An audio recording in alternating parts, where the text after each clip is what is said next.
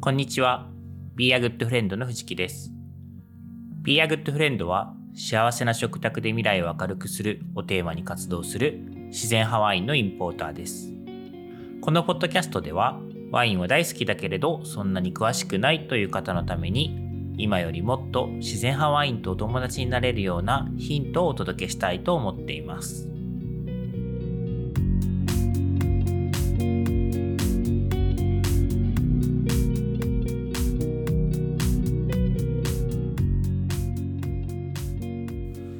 はい、えー今日もですね、あのー恒例の藤木家の食卓をお届けしたいと思います。これはですね、あの、ワイン1本を飲む間の我が家の日々の食卓そのままをおお届けする、えー企画ですね。で、これはいつもの注意点なんですけれども、すごく長い収録になっているので、えーまあ、無理して最後まで聞いていただかなくても大丈夫ですということと、あと、あの、まあ、食卓そのまま、えー録音しているので、ノイズが多いっていうのもあります。で、えーそうですね。あとは、あの、ためになる話があんまりないかもって感じですね。あの、本当に打ち合わせなくノーテーマで話をしている回なので、なので、まあちょっとリラックスして、えー聞いていただけるようなタイミングに、リラックスできるタイミングに聞いていただければいいのかなと思います。はい。ということで、えー今夜もようこそ藤木家の食卓へ。まずは一口くださいな。今日はソナティーニにしました。ロドワペルディソナティーニ。ガメイ。ガメだぜイエーイ。乾杯。乾杯。うん。いい香り。あこれ結構すごいね。この雰囲気、すごいね。この雰囲気結構、わあ、うん。すごい開いてるね。ちょっと、うん。これこの温度でこんなに変わるのね。すごいね。ちょっとさっき温度なじませてたボトル が、すでにもう登場したことがあるから、急遽差し替えてしてしまいました。すいません。うん。すごいと思う。はい。あの、冷蔵庫くらいの温度に保管しているワインは、開ける前 に、室温に、まあ室温というか10、せめて14、5度うん。になるまでなじませてから開けた方がいいです。これはまた別の機会にお話しします。ね。その話楽しみにしてる。うん。あの開けてから上がるのと開ける前に上がるのでは味が違います。はい。はい、今日のご飯は何ですかえっと天然舞茸の天ぷらと天然舞茸、ほら料理してないとさうんわかんないじゃんいろいろ。と、ううんん、とレンコンの素揚げの下に水菜と紅ほうじと紅胞子って何ですかあ茎がピンクの水菜のことで、うんと赤からし菜と緑からし菜うの、んマキさんの今葉物がすごい出てきてる時期でう、ん。マキさんはどこのマキさんえ群馬のマキさん、うん。うん、マキ農牧園の。野園さんねマキさんはい。の花が出てるの葉ね。物が敷いてあって葉物だけにうん。お醤油と黒酢をまあこうさーっとかけてあって、うんうんでレンコンのところに七味唐辛子が振ってあるのおーい。で味で舞茸は衣にうっすら塩が入ってるからそれだけで全然美味しいはずでこれ一番立派なやつ純くんにあげようと思うおー、愛だね。これ超立派なのそすそげえこすごいと思うこれから食べろって感じだね。はいい、ただきまはーす。ーいいただきますうん。やっぱかい。うまい。うん結構カリッとしたうん。なんか最近、最近っていうか、天ぷらが上手になったけど、衣を見切ったの。理解したの。うんうん岡谷シェフのうん。天ぷら姿を見てからうんうん。変わりましたこれ衣何に使ってんのこれ多分さっき今日なぜか純くんが開けてたら。別人のようにブリオッシュなんかを焼き始めたあのなぜにっていうあの粉とあ薄力か強力か分かんなくなっちゃった小麦粉ゃと炭酸水と氷うん。どうしようんすごいね、シンプルだね。じゃあ、えでも天ぷらってそういうもんでしょうん。いや、しごめんなさい。あんまりよく知らないです。うん美味しゅうござないんかます。昔は卵とか使っちゃってたんだけど、うんなんかもっとシンプルな方が私は好きだなと思って、うん。なんかふわりよりカリの方が好きだからうん。しかもこれ今回片栗粉も入れてないから、うん。こんなにカリってできて嬉しい、うんう。ん、でもコツは一言で言うと。温度差温度差温度差私黙ってる、うん。なんでそんなハテナマーク飛ぶ顔をしてんの温度差って言われて、天ぷらのコツすぐわかんないやん。んどういうことだその一言で温度差って言われても、はてってないじゃん。天ぷらの中に温度差ってなんじゃって。うんあ揚げる前うの、ん。そのネタが冷えてるとかうん。冷えてる。衣が衣が冷えてるとか 衣が冷えてるね。なんでそこでなまるみたいな、 うんであじゃあよく冷やした状態であそうそうそうあ揚げるってことが大事ってこと高い温度のとこにバッて入れるとジュワッてカリッだからねうんそれが温度差ねうん温度だそのまだほらあうんの呼吸までは程遠いのでないからねはい温度差って言われても分かんないんだけうどんあれだよね最近車の充電をさ晴れたらどっちかがするっていうのだけあうんができたよね、そ初めてうあ今日じゅう晴れてるから充電しなきゃと思ったらさもうしておるよしてるよみたいなすげえみたい通じ合ってると思う初めてうん、うん、レンコンも美味しいねうんでしょ塩いらないんですようんわかったなんか塩味をほんのりまとってるのは何から来てんだこっちの方が先に揚げたしね、うん何も塩味足してないですレンコン自体にさ、うんそういう成分あるの塩味を感じさせるミネラルはめっちゃありそうじゃない、うんあの湧根きっこ水だしね、うんうんあの湧き水で育ってるうんレンコン、さつまレンコンさんのそしてねほんと皆さんのご家庭にはないだろうこの山津辻田さんの七味がね抜群なんだよね抜群香るんだようね、んこれはもうほんとなんかもう神々しいよねでほらあえて節のところも一緒に揚げてるの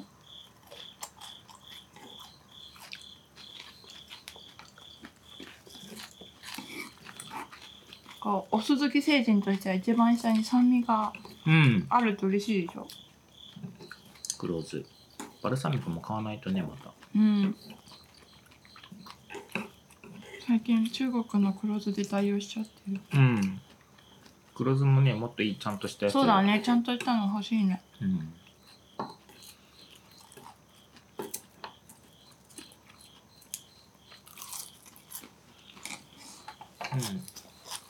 さすがに舞茸うまいわ。でしょうん。違うよねやっぱりねうん。なんか、そう、舞茸、その天然じゃない舞茸、うんでちょっと苦手だったんだよね。なんかそのなんで無機質な風味っていうかさ、うんなんかあんまりこう、味も香りも、なんていうの、詰め、煮詰めたりす、水分飛ばしたりしたらあるけど、うん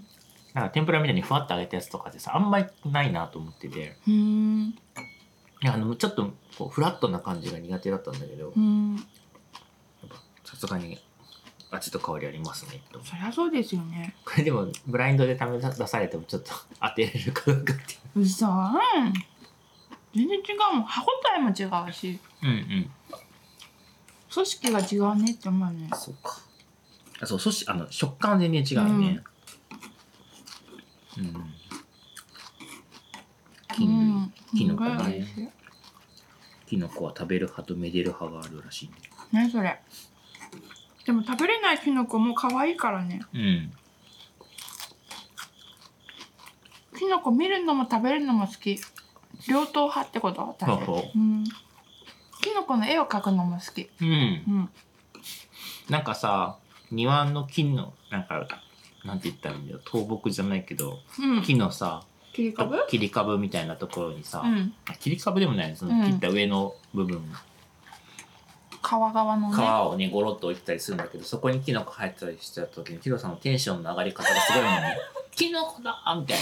キクラゲね、うん正式に言うとキクラゲもキノコの一部だとは思うけど、な。うん。すかさず聞いたもんね川田さんにうん。 「これってキクラでキクラゲですか?」みたいで、食べたもんねな。食べたよ美味しかったもんうん。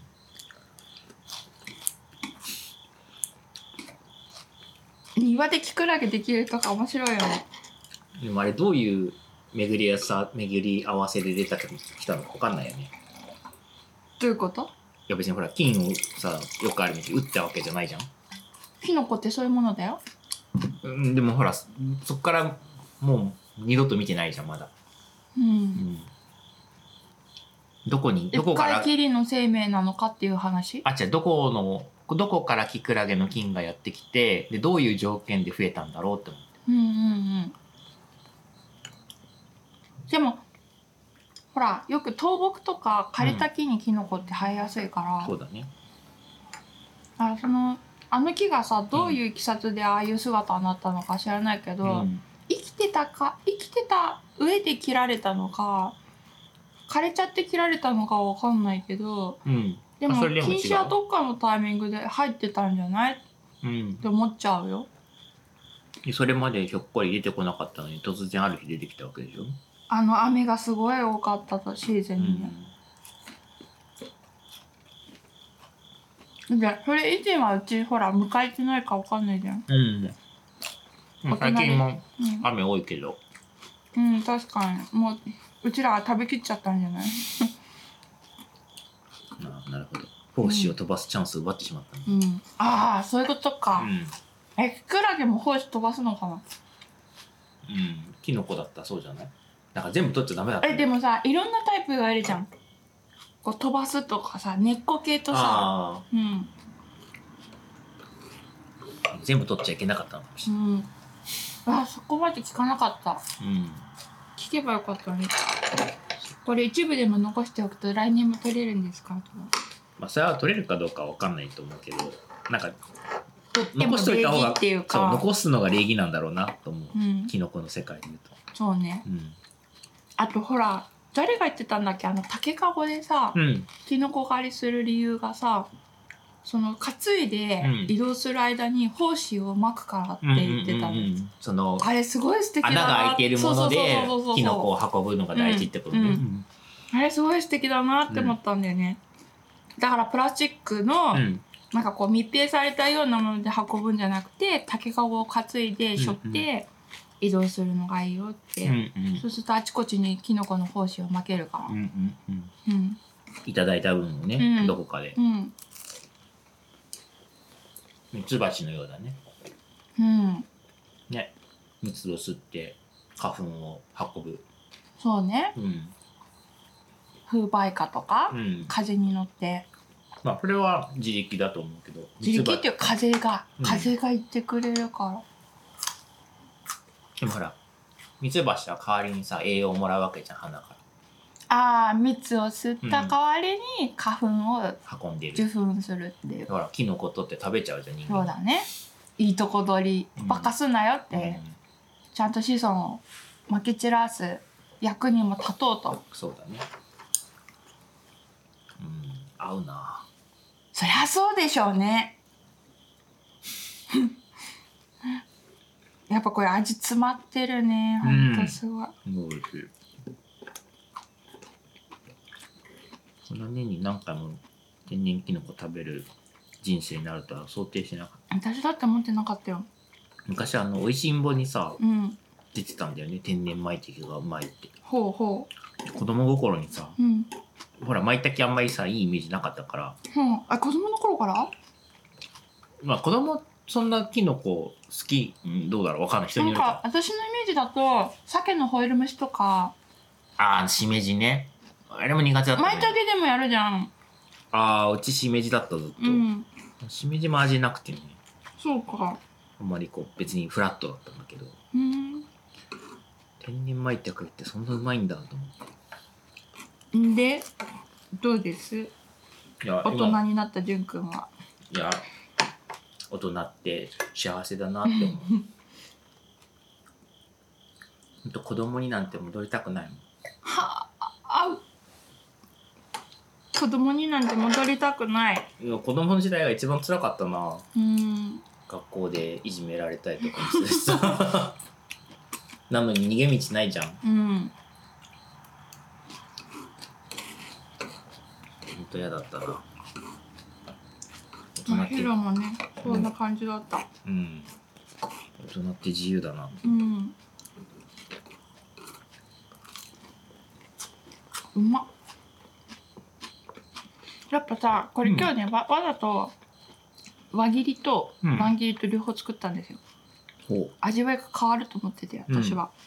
どっちがお好き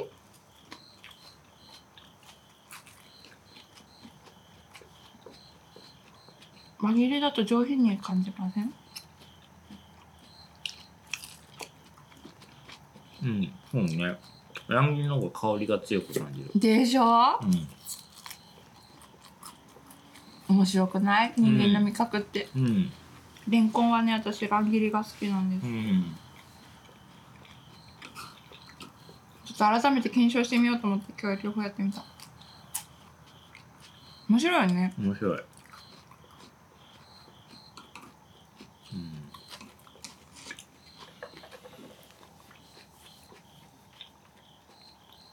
見た目を取るか味を取るかみたいなまあでも乱切りの見た目もかっこいいけどうね。んマリさんお皿の盛り方が上手だよね。今日なんか全然いけてないなって思ってますけどいやー、それはもう、基準点の差ですと。へえ全部一緒に持ってるだけだ俺もお皿に何かを盛り付ける才能多分マイナスだと思う。うーんその一点で多分ね、料理人っていうかね、あの、そう、料理を提供する人にはなれなかっただろうなと思う。どう逆立ちしても。うーんでもそんなのポイントをさゲットすれば紙媒体と一緒じゃんいまあ、ある程度の訓練でうね、んあるんだろうけど、やっぱこう、それこそやっぱ日々変わるじゃん、食材が。うん彩りも変わるしさ。あポイントだよポイント、うんこう高さをつけるとかさうん彩りは何と何の中に何があると引き立つとか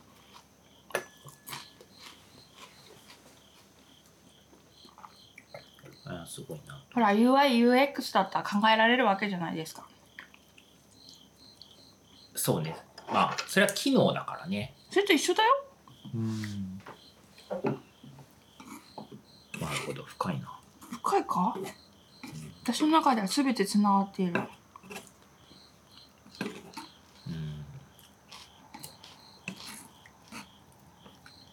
なるほど。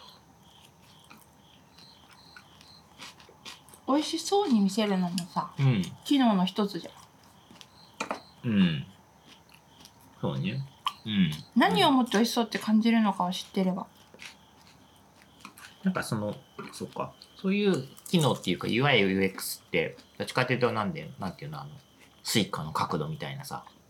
なんていうんだ押っしけやすさとうん、なんかか、もう自然とそっちの行動に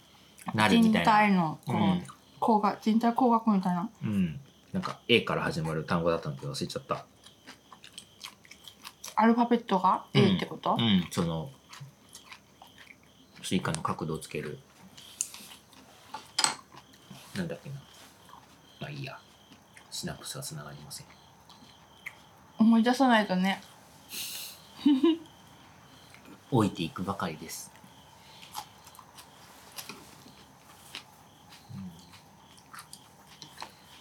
うん、美味しすぎる。こうすると葉っぱもいっぱい食べれるじゃない。うん。すごいよね。動物性がないよね。そうだね、気づけば。うん、全然。だ別にうちらベジタリアンでもなんでもないんだけど。うん。ね。違いますただ野菜を食べる量は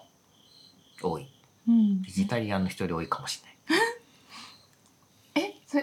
そそうなのわかんないけどでもすごい量食べてるでと思もうベジタリアンの人はさ、すごい食べないとだよね。まあその野菜いっぱい食べてもね栄養が偏っちゃうからねだからそのまあなんかすごい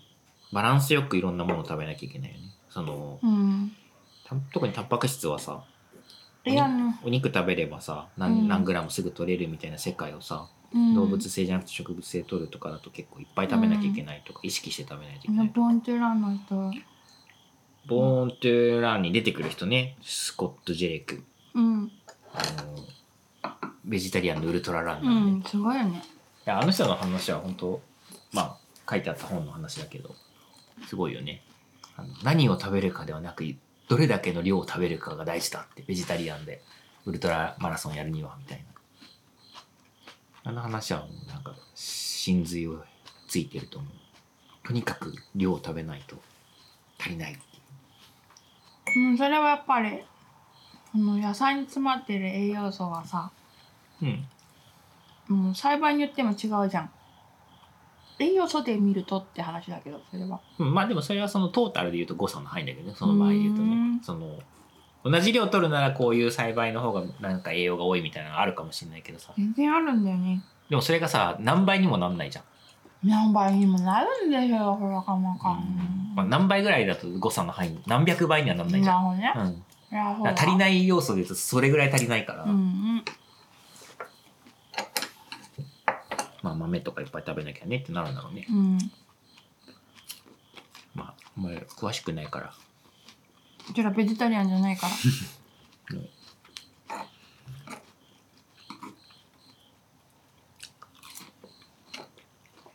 うん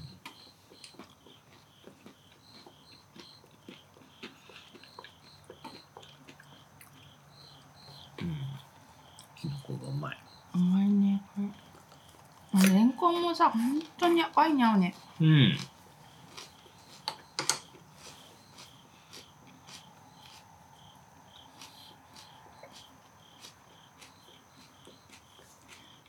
すごいより、なんだろう、ワインが甘く感じる。うん。合うよね。うん。だからなんかよくワインと食事を合わせるのもさ、フランス語で結婚ってマリアージュとか言うじゃん。うん。レンレンコンとワインが合うなんて国際結婚だよね。あ、確かに。 そっか、これ前回っていうか、いつか忘れたけど、ゆでレンコンですごいねとかって言ってたけどさ、うん。これ素揚げはまたすんごい相性なんだよね。はい、もうう。ん。あのポテトチップス熱を冷ませさせてくれる食材です。もうゆてか、ポテチ好きなんだもんね。大好き。ね。でも今日スーパー行っても全然あの目移りしなかったよ。どうしてどうしたのなんかなんか満たされてたみなんだろうねた。いな。うんストレスがかかってると食べたくなるのかな。そうか、じゃあ、ジュン君がスーパーでポテチのコーナー行ったらん何があったんだろうって思うようになっちゃうね。いや、コーナーにはかい必ずちょっと行くんだよ。 目線を送るのそう。超ウケるよ。買わないのにいつもポテチ見に行くんだようねん。あれはもこうフランス文化に染まりすぎ。う、かっこつけてるからね。でも日本のさ、ポテチはさ、そんなにさ、こう、好きなのないじゃない。でもフランスってすごいよね。うん。本当に美味しいからね。まあそう、ポテチにかけてさ、じゃがいもに対しての情熱がさ、情熱すごいよね。すごいじゃない種類品種がもう日本の比じゃないぐらいあるからね、そうあのいわゆるホームセンター的なとこ行ってねね種芋コーナー行くとさやばいあれ40は種類ぐらいあるよねちょっとえって目が点になるぐらいじゃがいもの種類があるうんほんとみんな好きなんだよね他の野菜のさ そんなのないのにねじゃがいもばっかりなんかすごい量あるあじゃあ料あの料理ではでしょあのホームセンターで種はめっちゃ売ってるじゃん、あーあーあーあーまあむしろねむしろ日本の日じゃないぐらい種の種類も多いと思うんだよね確かに確かにでも食卓に行くと、うんじゃがいもばっかりっていう 何この謎面白いね寒い季節はかぼちゃかじゃがいもかみたいなうん、うんそう誰かに「野菜食べないの?」ってヒロさんが聞いたら「じゃがいも食べてるから」って 私そんなこと言ったあれヒロさんじゃなかったっけ俺が聞いたんだっけなあれ忘れちゃった私はうんスイスうで、んあのな見渡す限うんり野菜畑がないから、うん広大な土地があるにもかかわらずノーベジタブルノーベジタブルって言ったら、そうなんだよってジャックが言ってて クレイジーだろみたいなことすごい言っててあれが超印象的だった。うんそうなんですよね。まあそれは、うーん、まあだからそれちょっとまた深い話に突入してしまうな。あそいや、なんで野菜がないかっていうとさ、ううんこう、あそこら辺は土地がもう本当にめちゃくちゃ高いんだよね。うんうんもほらねう、でそこで野菜を作っても、逆立ちしてもペイしないわけですよ。うんつまり、そういうことなわけですよ。うんでそれってなんかいろんなこと社会のさ縮図を感じるよねうん土地をどう見るかみたいな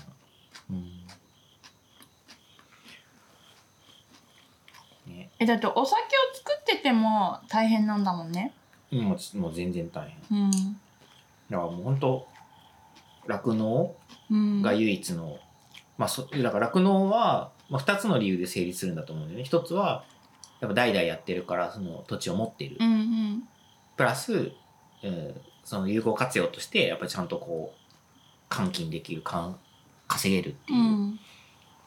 だから新規参入でそこで酪農じゃなくて野菜を作るみたいなのはもうあの貴族の趣味みたいな世界になっちゃうんだよね、でもそれはそのそこにさ土地を持ちたい人がいっぱいいるから土地が高いわけでさうんも途中持ちたい人がいっぱいいるんだ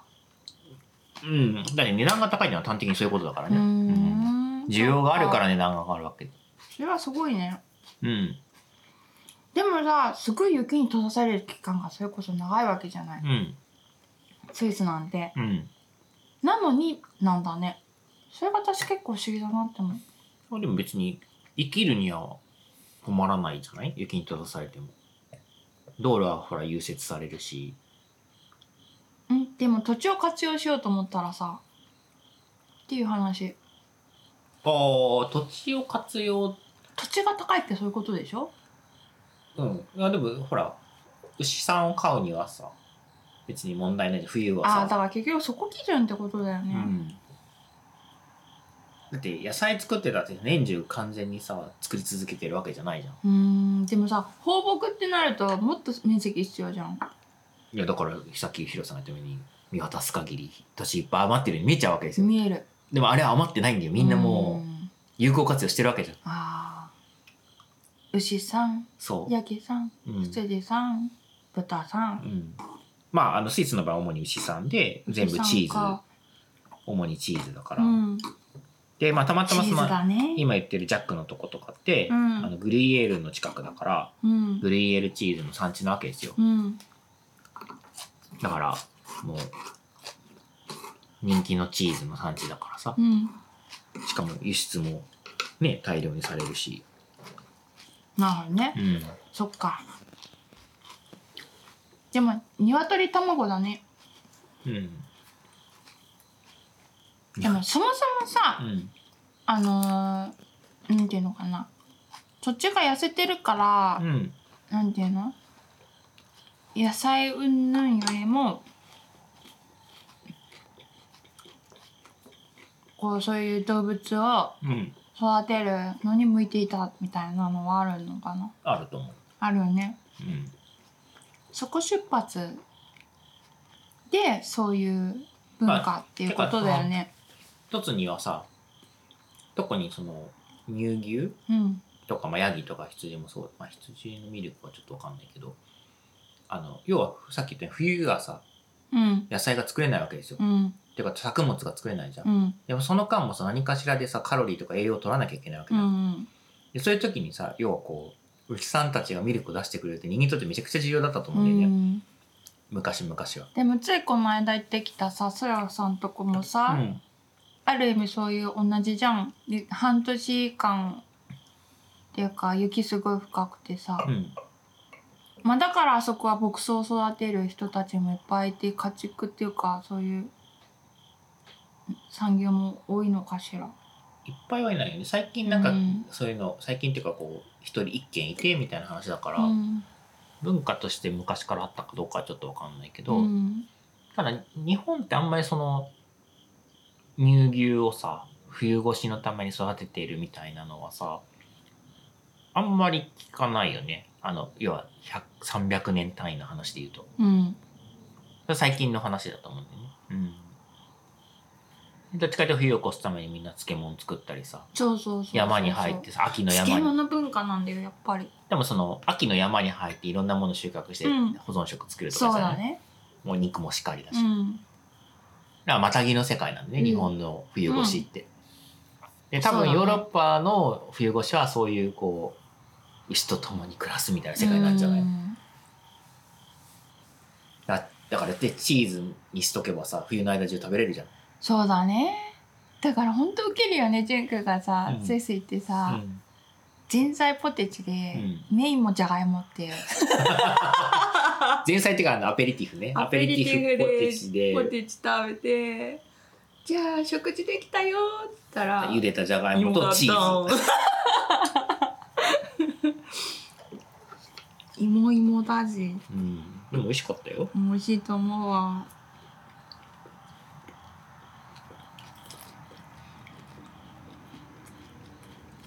だってあの量漬物食べれないもんうーん健康のこと考えても、うんうんうんチーズも結構さ塩分すごそうだけどねうん、でも漬物結構塩分すごいと思うよ。うんうん、でしかもミルクはねカロリーがちゃんとあるから。ううんん、ああなるほどうねん、油脂分うん冬を越え油脂分が足りないね日本はね油脂分もあるしタンパク質もあるじゃん。うんだからタンパク質と油だからそうだねタンパク質そうだねまあだから例えば日本の場合味噌うん大豆系だよねやっぱね、うん、でもそそうすると重量あたりのねタンパク質量とかそう,、いやなんかチーズもそういう意味ではこの冬越しの保存食だったのかしらみたいなまあてか保存食保存食ではあるんだけどやっぱそのね貴重なまあ結局野菜あまあスイスでさあそこで野菜作っても輸出できないじゃん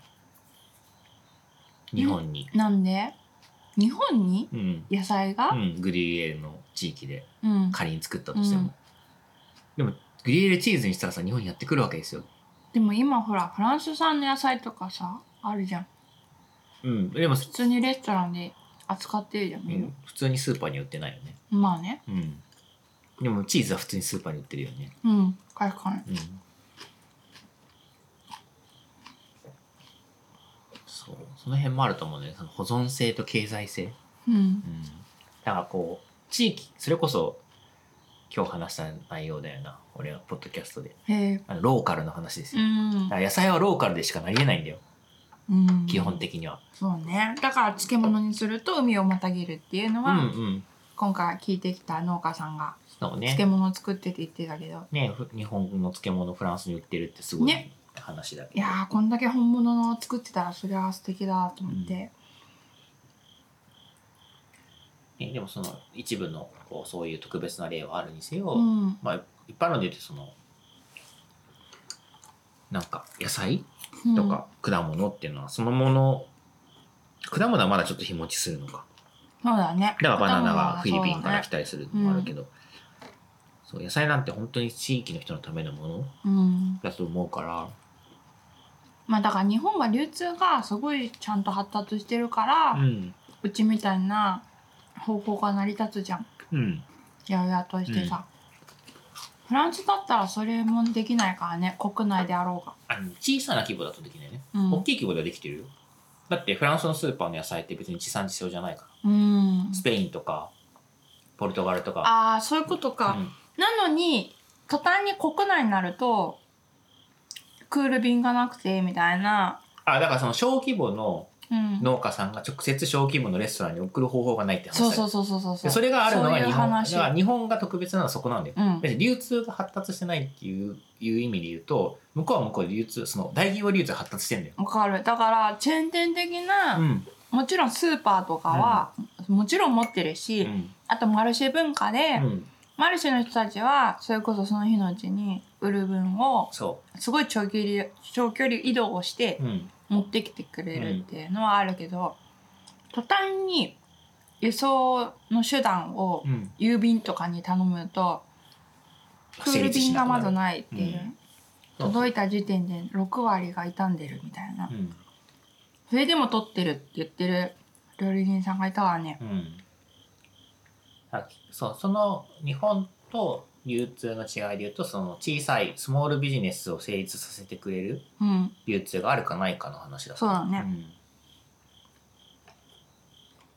あ日本は恵まれてるよそうだねからマルシェもさ結局さスモールビジネスなんだようん自分で持っていけばいけるんだよそうだね誰かに託すと途端に高くなって品質,、うんあの品質が悪くなるって話だからでも日本はさ誰かに託してもさ例えそうばだうねちらがこうマルシェイベントするときに一回家に集めたところでそれをまた自分たちで持っていかずに送ったりもするじゃん、いやまあ、直送もさすがにそれはないなまあ、パックして送怖いるんとじゃないのであでも例えばそれ大阪でやるとかだと送るでしょ自分で車で持っていかないんでしょ、やったことないもんうん、でもそさこまでしないわええできるできるよね日本だとだって夜もいやいやだったらうんパックする前に農家さんから直送するに決まってんじゃん、そんな二度掛けしませんよああだからすするかしないかじゃなくてできるよねって話まあね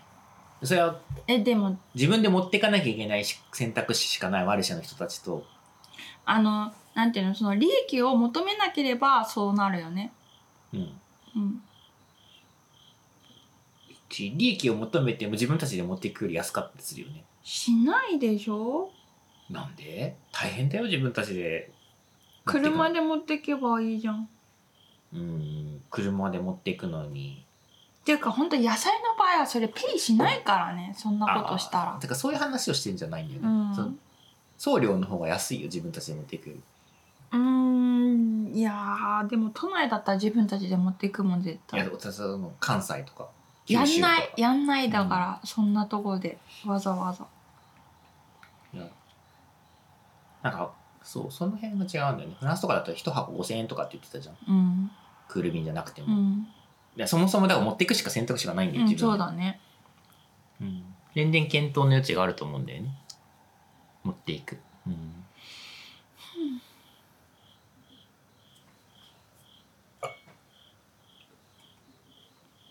5000円かけて送って半分腐ってんだからさよく撮ってたよねそうでそもそも翌日に届かないからねうん何日何日か後とか1週間後とかに届くわけだかあーら大変だよね収穫して1週間後に届くんだよ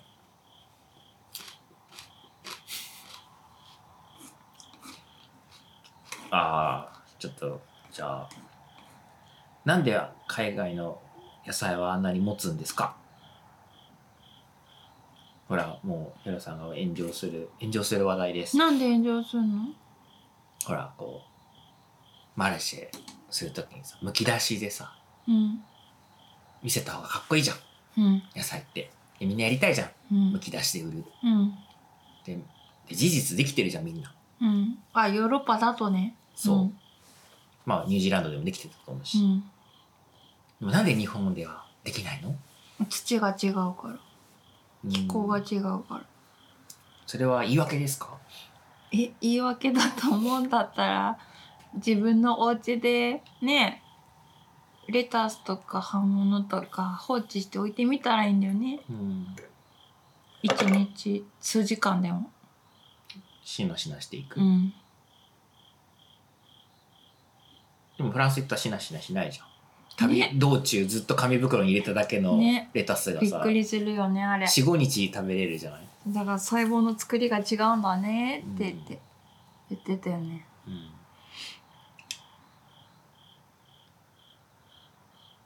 だからこう両方やらないとね向こうでレタスを買ってその辺に置いて45日観察するのと、うん日本でレタスを買って45日観察する同じことやんないとダメなの、 15日も持たないけどね日本の、いやだからあの自分でマルシェに行くとかさ、うん、あの収穫してから届くまで何日もかかるっていうのは成立す多少成立するんだろうなと思うねあーそうだねそれはあると思より一層、ううんかわん何何いいないよってああワインがねうんあ失礼しましたなんで急に小声ささやくのか なと思ってそうなんかそういう意味ではもうますます日本のね野菜果物流通大変だよねうー果ん物も結構弱い日本ものによってじゃないうん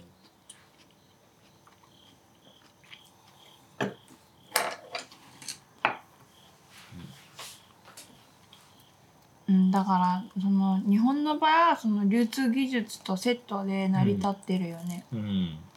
本当ありがたいって思ってるそんなしかもさヤマトさんとさ、うんユーパックさんとさ、サファーさんとさ3社もあるんだよ一応うん全国で使い扱えるっていうかさ、すごいよねすごいそれを駆使してみんなこう何々の時は何々さんでとかってうん選んでやってくれるから、すごいなと思ってほんとそれに支えられてるよね支えられてるワインも支えられてますワインあとかあ自然そう派ワインだもねよね、だってクール便ないとん難しいもんねほんとね、あ逆にクールの時は休む休めるインポーターになりたいとか言ってたけど、うん理想はねうん、目指す理想は、まあ、休むとは言わないけどあのクールを使わないでいいうん、時期にだけニューリリースを固めてう、ん、それ以外はまああのあるものを売るっていう、まずはそこを目指したいなと思ってますだいぶ先だ けどだいぶ資金力がいるんでそうだね。でもクール便があるってことを否定してるわけではなくていやそれがあることによって助かってるのでありがたいなと思ういやー日本はすごい、本当すごい。ただその分こうまあその分って言ったら変だけどねなんか何が環境にいいかって話なんだよねその常温瓶しかなくてさ送って半分腐らせるのが環境にいいのか、うん。そのエネルギーコストをかけねて、えまさに今日のはうん今日話した話でそうかそうか。本当そうだね。うん、うん。だからその失われてしまったらそれは本質じゃないじゃん、うん。エいネルギーを使わないことを目指してやだってね、それを栽培するにもエネルギー使ってるわけでね。そうなんだよね、うんそれが全部が全部結局食べられなかったっていうことがどういうことになるのかっていうね、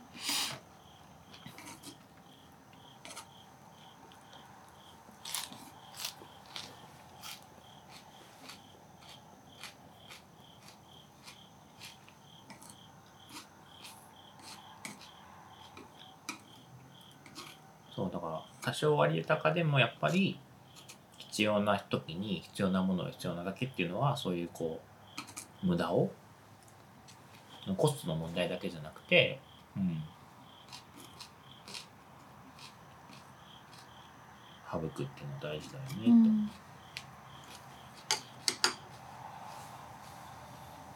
そう野菜はやっぱワインよりもさらにシビアだから常温で送れるものも時期もすっごい狭いからねうんだよね、まあそれシビアなのは何かってワインは15度とかっていう温度でさ OK だからであってうん野菜はねもう0度に近ければ近いほどいいとかっていう子もいるわけでしょうん理想を言えばうん理想はね逆にさそのこれは八百屋をやらなかったら分かんなかったことなんだけど、うんその例えばさ氷点下になるエリアから、うん本当に日本の流通ってすごいなと思うんだけど北海道からさ、うん真冬でもさ、うん流通ができるわけですようんうんでそうすると氷点下のところからやってくるうんお野菜は常温便で送ると凍っちゃうのねうんうんわかるだからその凍るのを防ぐためうんにクールで置くんだよね、うんそれでワインでもあるよあ本当、うんあそうなんだそうかうんそんぐいらいワイン氷点下ってすごいんだねワインも凍っちゃうとさダメになっちゃうからっていうかさ液体ってさ、うん前もなんかジュン君言ってたけどその温度がさうん変わりにくいわけでしょ、うんそれでもだって氷何時間でどのぐらい影響するんだろうねだってすごい寒いじゃんうん氷点下何十度みたいなうんなまずそもそも出発地点が10度とかでも、うんあの倉庫の中が15度とかでもうんこう関東ですら0度とかなわけじゃんうん気温が0度に近いわけじゃん、うんじゃあもうほんと数時間で液体も0度に近くなるわけでうんうすよ、んでそれが北海道とかに行ってさらに常温で運ばれてるうちにマイナス15度になったら、うんスタートライン10度からマイナス15度になるわけじゃなくてもう0度になってるところからマイナスになるわあけだから、あなるほどねなるほどねうん、もう関東でも十分寒いんだよただまあ別に凍らないってだけででもうちょもうちょっと下がったら凍るよねみたいなところからスタートしてもうちょっと下がるところに行くわけだうから、んうちはほら逆だかうんら出発地点がマイナス何十度でうん関東で受け取るんだけどそのやっぱ荷受けのところうんで凍るっていうね、んそのたたった数時間で凍るから、うんみたいな、まあ、それはほら野菜はさもうむき出しだからだよねうん、ほらワインはボトルで守ら結れて構る分厚いガラスで守られてるからね、うん段ボールもねマイナス何十度だと非力なのね、うんって思っちゃううん、そねうそうそうだから本当に北海道の中でもさらに寒いエリアだとうんその段ボールの内側にうん分厚いやっぱこうなんていうのかしら棒なんていうのクッション材みたいなのを、プチプチでもなくそのクッション的なのを敷いて入れてくれくださる農家さんもいるぐらいで、うん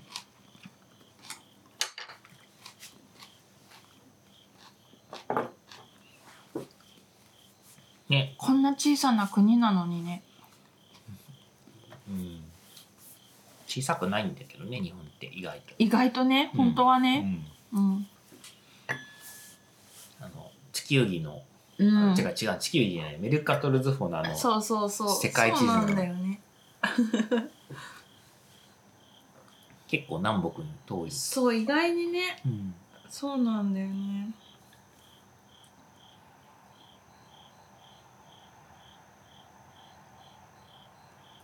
まあだからこう旬をリレーできて楽しいっていうのもあるけどうんうんね、そうだね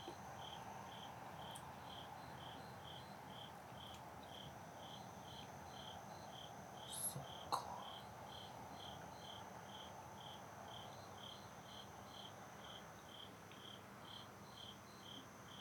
これから冬になりますねうん流通はしやすいよやっぱり冬は、まあそらそうだよね、低い温度の方が基本いいんだもんね、うんすごいありがたいだってほら夏の間さ出荷場もさ冷房ガンガンね効かせたりとかしてるけど冬はねそういう必要ないからね、むしろ冷蔵庫の排熱で暖かいみたいなうん寒すぎないうん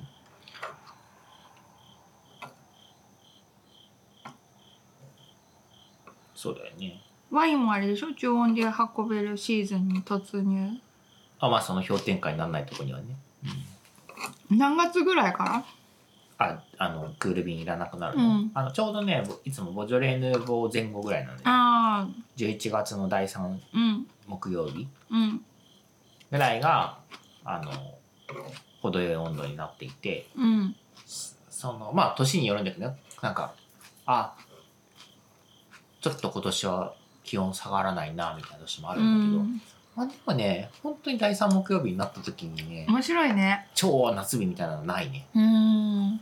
あの1週間前とか2週間前にドキドキするみたいなことあるけど、はいはいはいはいもう第3週でそのいわゆる18度20度を超えるあの、まあ、瞬間的な最高気温は超えたとしてもそうじゃなくてあの定常的な温度としてその温度になるってことはほぼない、うんうん、十何年や見ててうんそう天気予報全然見ないんだけどさ、うんあの気温がめっちゃ見んだよねいつも、うん仕事柄、なるほどね、あまあ、特に春秋、うん、その移りよ変わる季節はさ、天気だってヒロに聞くもんねうん、私はシリじゃないってヘ イヒロ、明日の天気は知らねえよ自分で見ろ よでも大概答えちゃうみたいな明日はねみたいな 何時ぐらいから雨らしいよみたいなツンデレのシリだうな。ん知らねえよってシリに言われたらびっくりする。自分で見ろよ。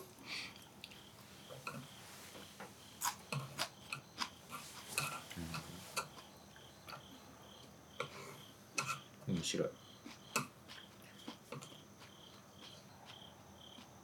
冬の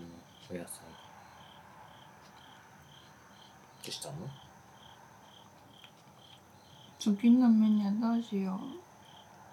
うん。とりあえず前にこんだけしかないから飲み切ってから考えようかうまたそうやってな。何食卓を伸ばすそういう癖あるよね癖難しい感じだな、それ。書けない俺。書ける癖。音でいいよ音 で書けない書けない書けないよね。書けない日本語って難しいね、うん。音で聞いても分かんない時があるから、うんそのオーディブルとかでうん本聞いてても、ハテナマーク飛ぶ時がねあるとこう新鮮はな感じはあるそうね。日本語。書き言葉とうん。話し言葉が違うっていうのそれで気づくっていうかとりあえずチーズ切ろうかな。お願いしますフォーフォールでエッテってどこにあるほっとこかなどこ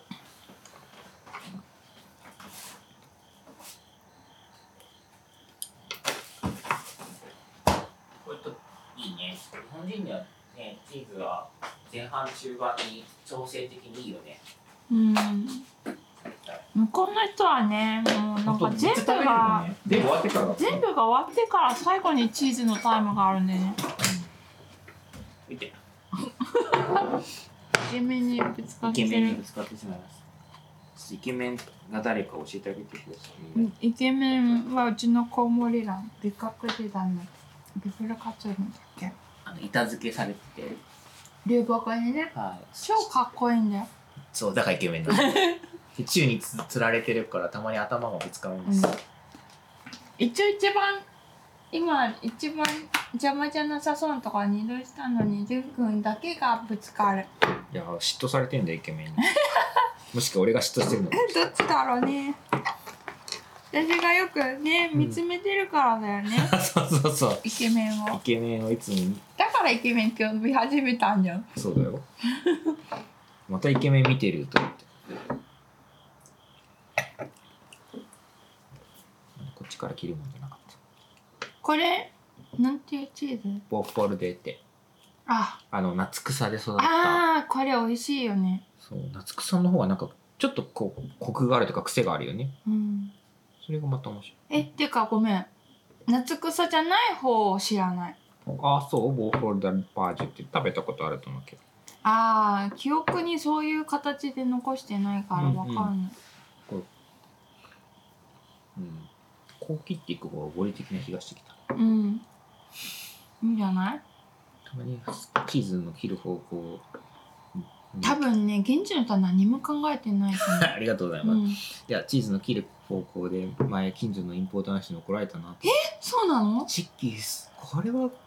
こういう角度で切るっしょみたいなマジでほら中心がここでさみたいほうなほうほうほう。あ、まあ、中心と外側で味が違うか違ら、うからそれを均等に、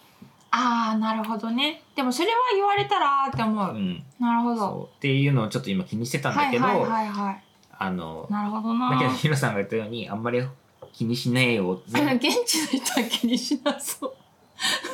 ていうのもまた真実だなと思って今、 うんそうね心が軽くなりま したもう一枚ぐらいかなうんどうぞ1枚ずつ食べる、うん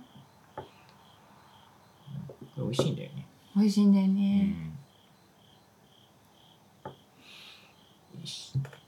どうやどうぞどうぞどうぞしまおうかうん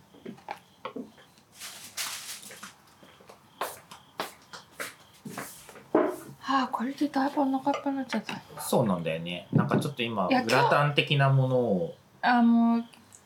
てかね揚げ物いっぱい作っちゃった私がうんてか舞茸美味しい時に食べたいと思って、うんうんていうかレンコンと近ってといっぱいあれちゃったね私も今日美味しすぎて大好きすぎてうんうんいいんじゃないかなすごいねなんて言うんだっけチーズと野菜の人ラクトベジタリアンだになっちゃうね今日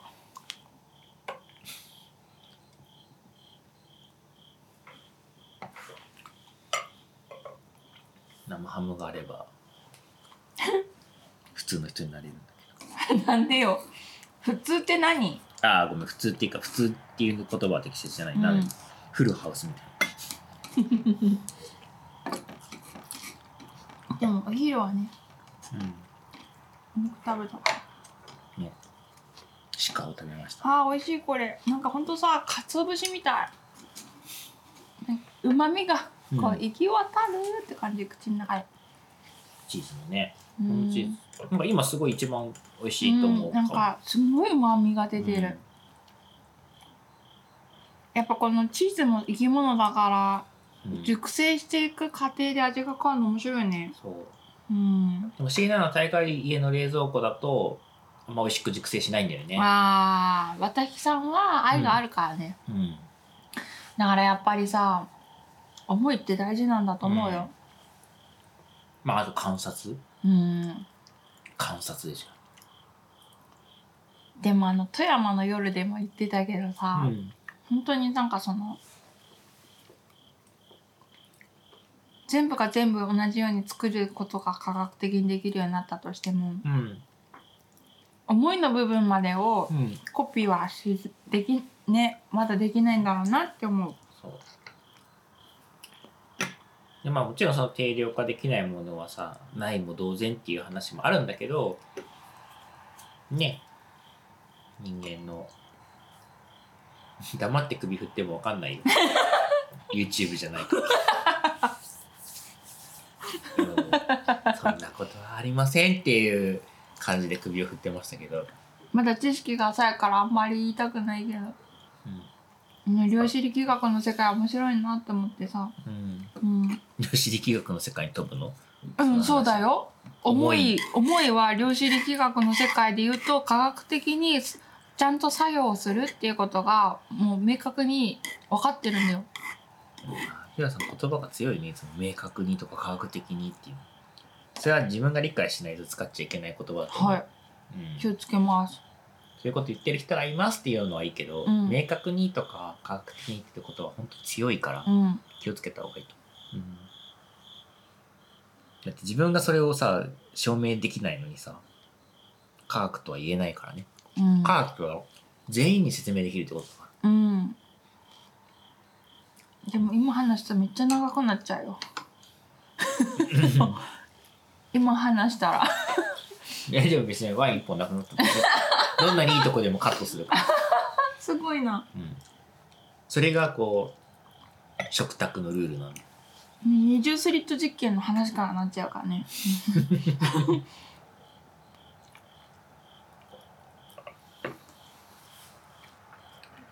まあでもね重いよねあでもその結局さ入度の話だと俺は思っていて観測限界みたいなのが常に何でもあるじゃん、うんまずそのもうそういうさ量子力学までいかなくても、うん、あの現実物理の世界でもさうん、観測限界の話なわけですようん、あのどこまで調べるかみたいな。で人間の感性ってそのほら音でもそうだけど過聴域つまりこの音程までしか聞けませんっていうのがヘ決まってルるツのがに、ね。うん。うんそのさらに上の音がある時に、うん要はその脳波が変わるわけですよ。つまりきあの聞こえてないものに反応してるってことは聞いてはいないけど何かしら受け取ってるっていう。でそういうことはその今のその耳のなんか課長領域みたいな話ではキャッチしてないけど違う方法で何かしら受け取ってるっていううんのはそれは科学っていうか事実なわけだよね。うんそのそれをその時脳波をさうんやれば違うみたいな時は。うんっていうのはあるけどそれはだからその何を観測するかっていう話の問題なんでだから土の分析とかもそうでさ、うん結局こう窒素リン酸カリみたいな話だけを見れば、うんそれはないなるけど、でも前も言ったようにさあの窒素なしでは植物は生まれないわけですよ、うんだってもう入ってるから体のせ、成分に。でもその生み出され方がそなんだろう今までその土になければいけないって思われてたことう、が、そうではない違ううんメカニズムでかもそうん方法で補填することができるっていうのが分かったことで、それがなんかそのなんていうの精神世界だけではなくて、うん事実何も投与しなくてもできるっていう一つのなんていうのかなこうメカニズムが分かりつつあるってことでしょそうね、その時によく、俺はなんか、俺はもうすごいそういうのはちょっと危危険だなと思ったけどさ、誇張しがちだからさ、何も投与せずにとか、い何もとかさ、うん全くとか使いたがるわけですよ。うんそういう人は。だからそれは、本当にそうかどうかわかんないよね。うん何かをしちゃってるかもしれないのよ無意識のうちに。何かをしたことによって何かが作用してるかもしれないっていう意味で、まあねだからこう、何もしなくても自然が生み出すみたいな端的な話みたいなのが危険だと思うん、まあだから植物の残差一つもう。うん。すごい影響力があってっていうことだよね。そうとか、まあ、他の作用雨が降るとかうん雷が鳴るとかいろんなこともあるじゃない、あその何もっていうのはうん、ゼロとは何かみたいな話になるからでみんね。なそういうのがさキャッチーだから使いたがるようまあなね気がしてて、俺それがすごい嫌なのよ、まあねはいはいはい。あのあなたが何も見えてないだけで世の中は勝手に動いてるよっていううん。ことは絶対あると思うんだよねだからそれってエゴそだとう思だうかんだよねら微生物たちがどう動いてるかは、うんそのなんていうの土だけをうん分析したところでうん見えない世界だったりするから、でしかもさ専門職とか研究職になると、うんその範囲がすごくこう特化してるかまあ、そもそもその調べるのにめちゃくちゃコストかからるいやわかるわかるんで、うん狭くどうしてもなっていくじゃんうんでも本当はトータルで考えないと見えない世界もあるんだねっていうことを農家さんと話すとよくわかるっていうあかそれは研究者の人も分かってるようん分かってるから自分たちがやる分野と他の人がやる分野を分けてるんだようんだからリレーでやってるんだよね、うん全部トータルにできる人いないんだよ、うんそこまで深めようと、うんだから同じ分野のえ別でもさ土壌の学術の中の何々と何々と何々が連携するっていうのはしやすそうだけどあでも当然その植物学の人とかあー生理学の人とかともなるほど。うでそこまでいくとまたさ同じだけの時間勉強しなきゃいけないわけじゃん、うん自分人生かけてうさん土のことを勉強した人が植物の生理について勉強、うんそれは不可能なわけですうよ、ん人間の時間が有限だからだから役割分担でやってそこの交流をするわけですう、んでその統合する機会がまああのどんだけあるかって話ででだから全部神みたいな人がいないって話なの研究の世界ではその植物も分かり土壌も分かりあの物理も分かり量子力学も分かりみたいな人はいないってことなんだようんでもそこつなげれたら一番楽しいのにね。あその意思はだからみんなあるからうだんから発表するじゃん、うんうんで発表してそれぞれで多分つながっていくと思ううんでね、んだからその一人が全部分かってるってことはないんだようんありえないんだよもうそのまあ深だすぎて。から人が一人じゃ生きれ ないね。そうそうそうそうそう。そういう意味でもそうだと思う。逆に全部知ってるっていう人は俺怪しいなと思うんそんな人はいないと思うけどね。う。まあでもさ、全くとか明確という言葉を言う人はそういうことをすいま知らせずにん。言ってるようなもんだか私のこと言ってんじゃん。ら、うん、気をつけてって思った。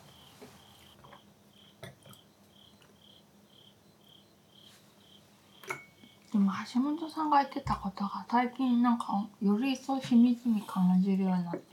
うん。どんなこといや思いが先でうそんこから、こう現象が起こるっていうか実現されるっていうことの世界観が、あこれ量子力学のことしたんだなと思って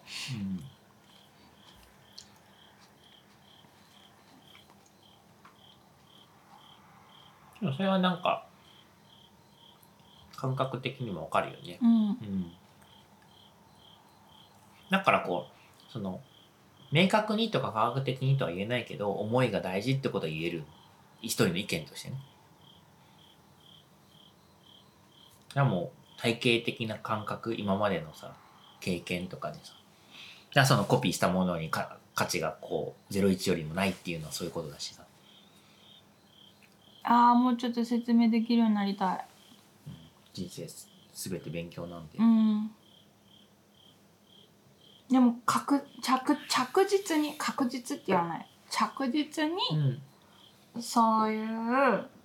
なんていうのかな今までとても精神的な世界とかんが、こうスピリチュアルなものとされていたものがより物理的になんていうの物理的っていうか物理的っていう言葉の意味が俺わかんないなと思って今どういうことを意味で知ってんだろう物理って物理と科学の違いはいや逆に俺が今聞いてんだよ 物理とは物理学は現象化され物理と科学の違いは何なんでしょう物理科学とも言うよね。同じではないけどねうん物理も物科学も物理科学も、の世界でもでもその分野でもその結構こう語られているこうつながり始めているんだなっていうのをすごい感じるっていうそれかはわかるよあいい時代だなって思う。うん、まあだからよりこう思考をね深めてると思うんだよね、ギリシャ哲学の時代から2000年以上経ってもなお人間は思考を深めてるっていう意味では、うん、素敵だなと思うけどまあでも正しさみたいなのはまだない多分永遠にないまあ全部がわかるなんてことはないだそうまあそれを分かる風になっちゃうと戦争が起きるんだよ正しさの戦いがろう起きる、ん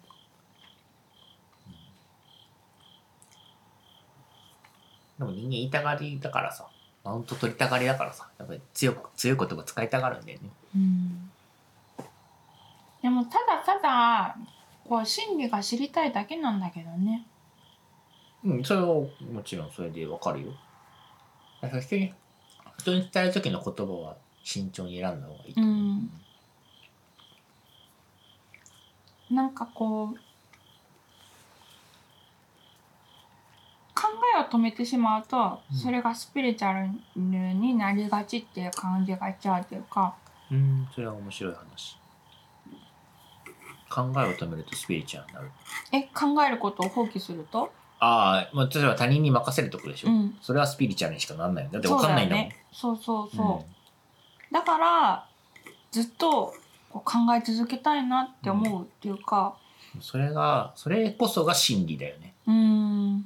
本当に。うんみんながそうであれば世の中平和だよ。うんまあだからワインの話をしてるならば自分の物差しを持ってって言ってることはそういうことだから。うんでそれは常に一回持ったら永遠に失われないものではなくて常に変化もあするそうしそうそうそうそうそうそう考え続けるものだそうそうそうそうそう変化し続けるのが大事って思ってる、なんか自分がこうって決めちゃったらそこから抜け出さないっていうのをかたくなに守るんではなくて、うん過去の自分は過去の自分、うん今の自分は今の自分で考えを変えるってことはすごく自由なことだしなんかそういう変化が淳君はすごいスムーズにできる人じゃない一週間前と今日は違うそれが私でねす。すごいなっていつも思っててうん本当にすごいよねそれはね俺もね実感としてねうんなんていうの自分じゃない感はあるよね。うんこういう人結構珍しいなって本当に思ってて変われるんだねってよく言わ言うじゃんヒロさんうん変わってる感じはしないんだよね変わりたいと思ってた過去の自分はいるんだけど、うんなんでそこから努力して変わりましたみたいなんではなく、気づいたらなんかこう朝起きたら別になってたみたいそこのスイッチどこ にあんなのそうそれがねわかんないんだよもうなんかでもでもさ変わらない時はずっと変わらないのにさ変わる時ある日突然ものすごいスピードで変わるじゃんそういやだからほらなんだこの人って思う変化ってみんなあの断続的なものあ断続なんていうのあの比例比例あ曲の正比例線的にねそうなものだと思われるじゃない、うんでうん俺もそう思ってるの今でも、はいはいはいはいだからこう勉強したりとか努力すればえ嘘だ昔からさその受験勉強もさ比例じゃなくてさとあるタイミングで何かが溜まった時にポーンってうん変化曲線が変わるっていうのそをう昔から言ってんじゃん。あの学習受験勉強程度の狭い学習だとそうだと思う、んんでもそれも要はこう横ばいからの跳ね上がり横ばいからの跳ね上がりっていうあの人生っていうもっと大きいスケールの学びそれこそ量子力学を深めるとかの話だと、もっと大きいスケールの話なんですよ、うん研究者の人がう学ぶ、んでそれはマクロで見ればあじゃあミクロで見れば今言ったような横ばいからの跳ね上がりだけどマクマクロで見れば右肩上がりなわけですよ。っていう期はいはい待は期い待があるのね。そそれはそのスケールの話なんだけど、そうだね。でも自分自身の変化ってなんかそうじゃなくて突然さなんかもうあのガラガラポンみたいな感じでさ、別人になる日が来るんだよ。これは何かを積み重ねて突然変わったとかじゃないんだよね。うんある日突然朝起きたら別人なんだよ。へー自分でも面白い人だね。うんこれ俺だけなの、うん結構珍しいタイプだと思う。みんな変われなくて悩む人は多いと思うよで。もそれは過去に執着してるからじゃないかな。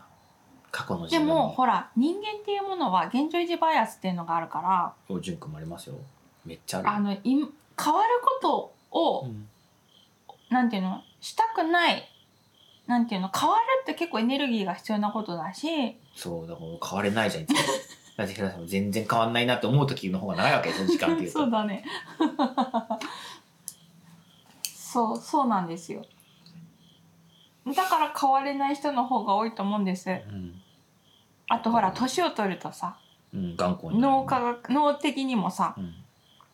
あの難しくなってより一層なっていくうん。わけじゃない、うん。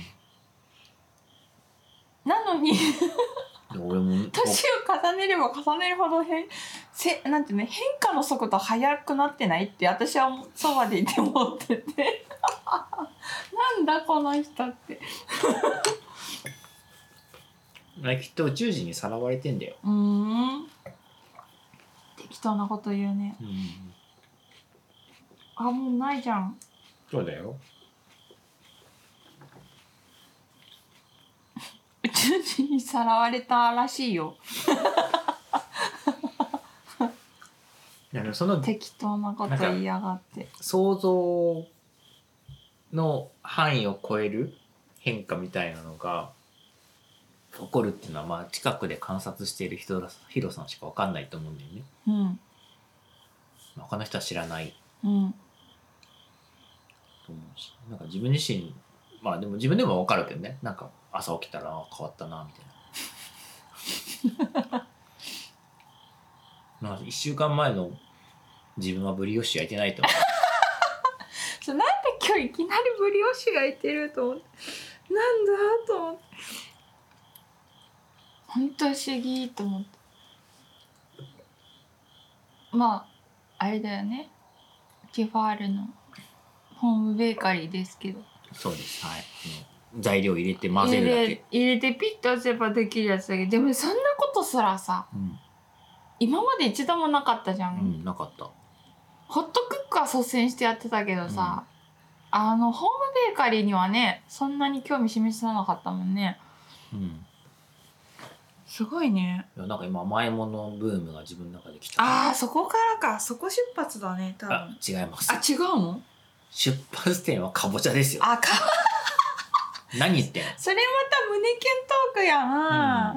胸キュントークやうん 喧な、嘩かなあれに白いヒロが困ってるからってそうそう話でしそょうかぼちゃにいっぱいあって困ってるから、かぼちゃを美味しく食べる方法を調べ始めうんでかぼちゃでなでも私の中でかぼちゃねあの加工するって得意でてワクワクってたらさいきなりブリオッシュじゃん なんでブリオッシュやねんって思って かぼちゃちゃうんかいみたいないやそのなんか何あのじゃあ即さかぼちゃをさうんこうモンかぼちゃモンブランとかさかぼちゃプリンみたいにしてさ、うん作ることはできるんだけどさはあでできるんだすげえいやそれはほら今インターネット時代だから調べたらできるじゃ。あまあそうんですねはいなんだけどいや、まあ、そのそもそもヒロさんも俺もかぼちゃがあんま好きじゃないわけですよ。そうだねであぶのっそのかちゃぼけねかぼちゃのこうカスカスした感じが苦手なわけじゃ。うんんでもうプリンを作るってテーマになった時に、俺は自問自答したわけですようんほんかぼちゃが入ってないプリンとかぼちゃプリンがあった時にどっちを自分が食べるのかって話なわけです いやこれはもうすごく大事なテーマだと思う自分に嘘ついてはいけない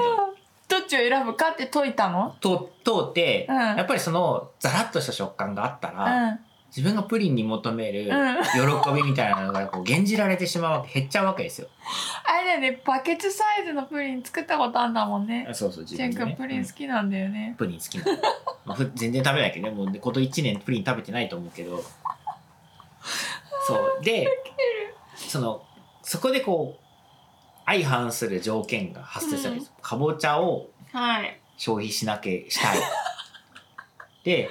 それにはかぶプリンがいいんじゃないかでもプリン純粋プリンとかぼちゃプリンで純粋プリンの方が好きな自分がいるごめんね、そんなに悩ませて。でこれはプリンではないなと。まあ、プリンも作るけどね試しにねそはのい研究だからそれもはでもせ研究すればするほどさ多分かぼちゃの量が少なくてさ卵の量が多いプリンができると思うんだ よねそうするあ、根本的にね、とうん元のね、こ そうあの解決したいこうテーマには離れていかなあいそうだね。でそんなに大量にプリン食べたいわけでもない からもうなくても生きてきてるから、うんあー面白い。ででまた複合的な話がまだあるんですよ何教えて。あのまあプリンもしっかりだけど、うんほら俺牛乳とか生クリームが苦手じゃん乳糖不対症だからね。そうあの百発百中ではないけどあのお腹がねこうぐるぐるしちゃうんだよねねえ、牛乳その系は説はごめんね。いえいえいえ新婚当時はクリームシチュー作るたんびにしゅんくんがお腹壊して。うんなんで私は覚えてないんだろうって 自己嫌悪に陥 ってすいませんでしそうそうたいや実は今日もスーパーで生クリームを阻止 して、あの確率論がぐんとこうすいませんすいません食べれなくのくせに意外にカフェラテとか頼むからさ外でさ私もなんかたまに勘違いしちゃうんだよねうん一回二軒と違うと思っていやそれは俺も同じ、 うん、まあちょっとカフェラテの話はあの人様に聞かせられないようなこうドロドロした本音の意見もあるのでうんちょっとそれはパスするんです分けどかったそっと置いとくねはいそうそうまあでもその牛乳生クリーム特に生クリームの方が苦手なんだよね俺ね、なんだ早く言ってようん、牛乳よりも確打率が高いマジか、うん、そりゃさケーキ食べないよねそうでもショートケーキが美味しいっていうのはよくわかるんだようんあの食べた瞬間は幸せなのうん後でお腹がゴロゴロするだけうで、ん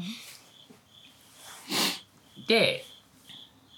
まあちょっと話をかぼちゃに戻すと、まあ、うんプリンは牛乳だから生クリームじゃないし、うんまあプリンであんまりゴロゴロしたことないからあの牛乳プリンとかじゃなければあの牛乳の多いプリンとかじゃなければあの真っプリ白ンは牛乳いっぱい使ってんのにねあのほら真っ白プリンみたいなのあるじうゃん、んうんなんかああいうのじゃなければ大丈夫なんだけどいやプリンの原材料って牛乳と卵だよはいあれ焼き切ってるから大丈夫なのかな知らんがなまあまあ大丈夫なんだけど、うんでもかぼちゃを消費するのにプラスにならないと思ったわけですよ。そうだ ねそのプリンの方が食べたいってのだからプリン食べてない生活からプリン食べる生活になるだけでいいこと何もないじゃんでかぼちゃはそんなに消消費費さされれなないいみったいなてそうそれでなった時にやっぱこうそのかぼちゃにクリームを足すっていうのがもうやっぱ王道だなと思ってうん、クリームを足さねばならんそのクリームとはだよねそうで生クリームは無理なんだよ、うんやっぱりうんその発想で行ったんだそうその発想からテうんィラミスに行ったそわうけでかすそうよ、かそうかティラミスは発酵してるからチーズは食べれるんだよね、うでマスカルポーネそうヨーグルトとチーズは全然食べれるから、うんマスカルポーネティラミスねそういう流れだったんだねそうでしかもティラミスってちょっとさ香ばしい感じがさそのカカオとかの風味がコーヒーリキュールもねコーヒーリキュールも強そいうだと思けどし、んまあ、あれあごめんコーヒーリキュールって言って普段はあのコーヒーを入れるんですみんあなエスプレッソねリキュールじゃないあリキュールじゃないんのだそあうれそうそう、うん、そうかそうかエスプレッソとかコーヒーエキスをえやるんーだけど、コーヒー好きにもたまらそんうみコたーいなヒーエキスをこうスポンあのなんかもともとはちょっと硬いイタリアのクッキーみたいなのに染み込ませて柔らかくしてでふにゃふにゃにしたところになんかこうマスカルポーネとはなんか混ぜたこう層を重ねていくみたいな、で上にこうカカオパウダーみたいなのをのせるみたいなやつででティラミスはさ俺お腹壊したことないわけですよそうだね好きだもんねそうマスカルポーネだしうんチーズだし、うんであの感じって多分かぼちゃとも相性いいなと思ってそのしょ、うんうん別にそのつるりとした食感がさベスむしろこう粉っぽいじゃんうんカカオも入ってうて、んうんでそれすらもでしかもあのこうこう何その知らなかったけどそのスポンジじゃなくてクッキビースケクッットキーじゃないビスケット的な部分がふやけた部分はそれなりにこうあの水分持ってかれる感じの雰囲気もあってこれかぼちゃ混ぜても結構いけんじゃないみたいな。うん、ぜうん、美味しそうって思ったそう聞いた時すごいアイディアじゃんでティラミス作ろうと思って調べたらティラミスにはそのクッキー層があるっていうかうん、でそれをスポンジで代用するみたいなでさらにそれがブリオッシュになったってことなんだよね でそれをさスポンジ買うのも違うしクッキー買うのも違うなと思ってうん偉いね我が家にはホームベーカリーがあったと思っ素晴らしいてでよ、小麦もあったみたいうな、ん、あれは前クレープを焼きたいから小麦粉ちょうだいって言われてた小麦粉ってことだよねクレープだったかなクレープじゃなくてガレットはだって小麦粉使わないでしょうんガレット、うん、ガレットからのクレープじゃなくて多分あれだったと思うよあのなんかうんなんだっけ、なんか小麦粉やたら請求されたあ、あれ作ってみたかったんでね、あの、ポカッチャ的な。いやホームベーカー。これを使ないんでたい。フォカッチャが薄力なのだってあれ、 薄力し、何力こうはしわかんないって言ってたじゃん。えっていうか私はずっと薄力粉ちょうだいって言われてたんだと思ってたでこその可能性があるのはこれだよって言ってあ、いやいや、強力こう欲しいって言ったんだよ。あそうなのうん。うん、ひらさんが脳内変換すそっかごめんごめんフォカッチャはヒロ作れるよる。うん。ありがとう。なんでフォカッチャ作りたいのなんかその子時は忘れちゃった。なんか忘何れちゃっ、何かにつけて食べるみたいなのに、ハマりそうだったのうん。やってみたかったのやってみたかったの。あそうフォカッチャはだってちゃんと発酵させなきゃだよ種ブリオッシュも発酵しましたよ。ああブリオッシュも発酵させてますよ、あれ。ああ焼き上がったんだよね今日ねうん。しょっぱめブリオッシュ、はい。もう今日ワイン一本飲み干したんで、この後デザートタイムなんで。えこれ食べれるのもしかしてなんかそれにさ、なんかこう、かけ、リキュールかけてさ、はあ蜂蜜とかかけてると美味しそうじゃない、ん美味しそうかぼちゃすぐ加熱できるしねうん、まあかぼちゃを投入するからちょっと待って。いやねんそれのためやろいや、かぼちゃ、かぼひちゃ。かどいわぼちゃは、かぼちゃとしてちゃんと、ティラミスに仕上げるよ。いやいや私がもうそそくさとこうかぼちゃペーストを作るんだはい作るおー。数分でできるはい、じゃあ、こっからデザートタイムはい甘い時間に全然甘くないと思うけどもうなんかどうなのこの夫婦の会話辛口トークツンデレでしたしツンデレ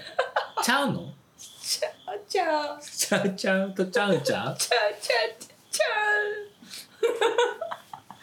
うあああウケるはいこれ演出入ってますか入ってねえかな大体こんな感じで、うんうん、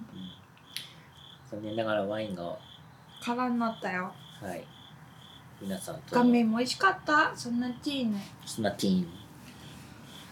ねなんかほらやっぱ秋の食材と合うねっていうの合うとね画面の方が淡い感じが全然淡い感じしなかったいけど、ね、やでも最初の感じとかさ淡いっていうのそれ淡いっていうかなんかそのこ